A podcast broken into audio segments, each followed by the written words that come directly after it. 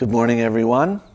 May the Lord richly bless you. Thank you for tuning in to our live broadcast. I'm Jason DeMars, and I want to remind you to contact me at jasondemars.com if you have any prayer requests, testimonies, or questions for me, or any topics that you'd like me to address during our Monday through Friday podcast. Um, with that said, I want to get right into our topic, and I'm going to speak on gifts of the Spirit, part two. And last time we went through uh, what the gifts of the Spirit were, the spiritual gifts there that's spoken of, and we're going to speak a little bit more about that. Romans 12, 3 through 8, we will look at. Verse 3 For I say, through the grace given unto me to every man that is among you, not to think of himself more highly than he ought to think, but to think soberly, as according as God hath dealt to every man the measure of faith. For as we have many members in one body, and all members have not the same office, so we, being many, are one body in Christ, and every one members one of another, having then gifts differing according to the grace that is given to us, whether prophecy, let us prophesy according to the proportion of faith, uh, or ministry, let us wait on our ministering, or he that teacheth on teaching, or he that exhorteth on exhortation. He that giveth, let him do it with simplicity. He that ruleth with diligence. He that showeth mercy with cheerfulness. So we have um, other gifts spoken about here. Um, prophecy, that's a gift uh, spoken of in 1 Corinthians 12. Um, ministry, uh, that's, that's like uh, serving um, in. Uh, so if you're uh, similar to the word deacon. Um, look at that. That word is dia, diaconia, attendance, service. Um, it is it is speaking of the gift of being a deacon. So if your gift is to be a deacon, do it be deaconing, as it says there. Um, if you're a teacher, then teach. If you're an exhorter, then exhort. If God has give, blessed you with financial blessings and He has given you a heart to give, do it with simplicity. Giving, giving financially here is spoken of as a spiritual gift. Simplicity speaks of singleness or sincerity or self seeking. Uh, you're not you're to do it with uh, another word. Another way to say it is generosity. Um, so if you're a person that's blessed financially, God has given you a, a heart to give, then do it with singleness of heart. Do it with one correct motivation, not to seek popularity, to seek control. Do it because you love God and you want to glorify them, Him. Or he that ruleth, uh, that is in rank, presides. So if you're in a position of leadership and you're gifted to lead, do it with diligence um, speed is what it's, spude is the Greek word. It means speed by implication, do it with eagerness, earnestness. If you're gifted to lead, be earnest about it. Be, be eager to do it. Be diligent.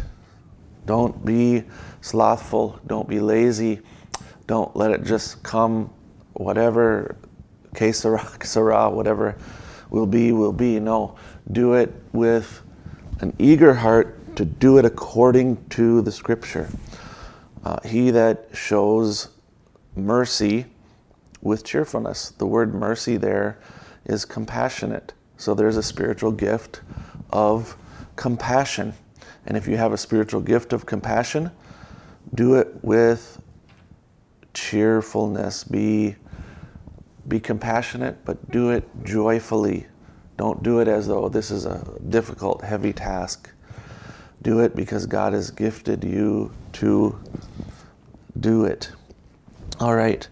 The next verses I want to look at is uh, 1 Corinthians 12. Um, um, before I do that, I want to talk just a minute. Um, there, there, the supernatural spiritual gifts are spoken of in 1 Corinthians 12. There's nine gifts spoken about there.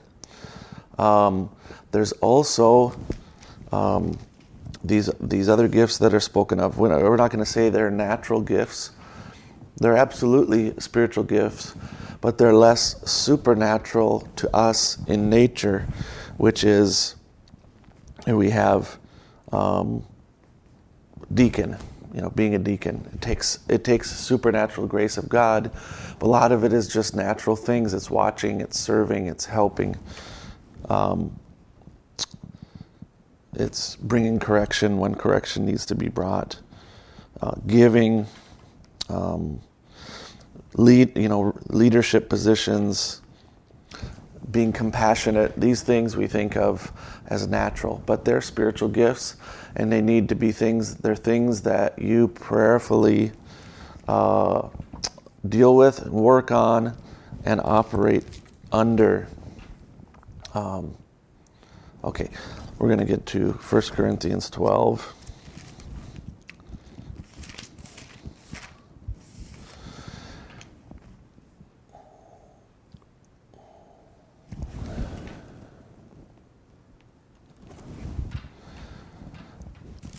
And verse uh, 28, we want to look at verse through 31. And God has set some in the church first apostles, secondarily prophets, thirdly teachers, after that miracles, then gifts of healings, helps, governments, diversity of tongues. Okay, so we have what we spoke about before. We've got um, the spirit, the nine spiritual gifts uh, that were spoken of before. Um, word of wisdom. Word of knowledge, faith, um, gifts of healing, miracles, discerning of spirits, tongues interpretation. Now, here in the other verse, we saw there was teaching, the other was deaconing. It's not a word, but I'm going to make it a word. We saw exhortation, we saw giving, we saw leadership or ruling. And let's let's um, continue here. Here we have apostles, apostles. Again, these are gifts on all different levels: prophets, teachers, uh,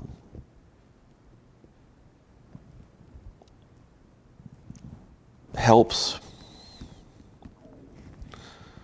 governments. All right, so what is what are helps and what are governments? Let's look at that.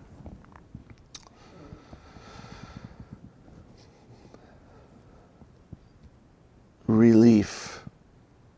speaking of offering aid to people. It, it is a position, it is a gift to help people who are in need. Someone that's sick, someone that's hospitalized, someone that's uh, facing difficulties um, in their life. Uh, maybe that's coordinating help for someone, etc. These, these are gifts of God operating in the body. Governments is a, another one. And this is similar to what we saw before of he that ruleth, let him rule well. It's a similar, similar. It's part of church, uh, church government, church order. Someone that's in a leadership position in the church. And so these are all different kinds of gifts operating in the body. We need we have many members, one body. Each member has a different function, has a different spiritual gift to operate in that body for its for it all to be healthy. All the gifts are not in the pastor. It's the whole body working together. Um, verse 29 Are all apostles? Are all prophets? Are all teachers? Are all workers of miracles? Have all the gifts of healing? Do all speak with tongues? Do all interpret? So that begs the answer no, not everyone has the same gift. Not everyone has the same function. Everyone has a different gift. Everyone has a different function. But covet earnestly the best gifts, and yet show I unto you a more excellent way. So they were in Corinth, they were running after gifts, and their motive in their heart was wrong. Paul is backing them up, now giving them another motive, and he goes into the chapter on agape love in, in chapter 13. And then he goes in 14, continues on on spiritual gifts. And we are now at 15 minutes. I'm going to bring it to a close here. We'll continue tomorrow speaking about the order of gifts that Paul lays out in 1 Corinthians 14. If you have any questions, prayer requests, or testimonies, please let me know through jasondemars.com or on any social media platform you're listening on. May the Lord richly bless you.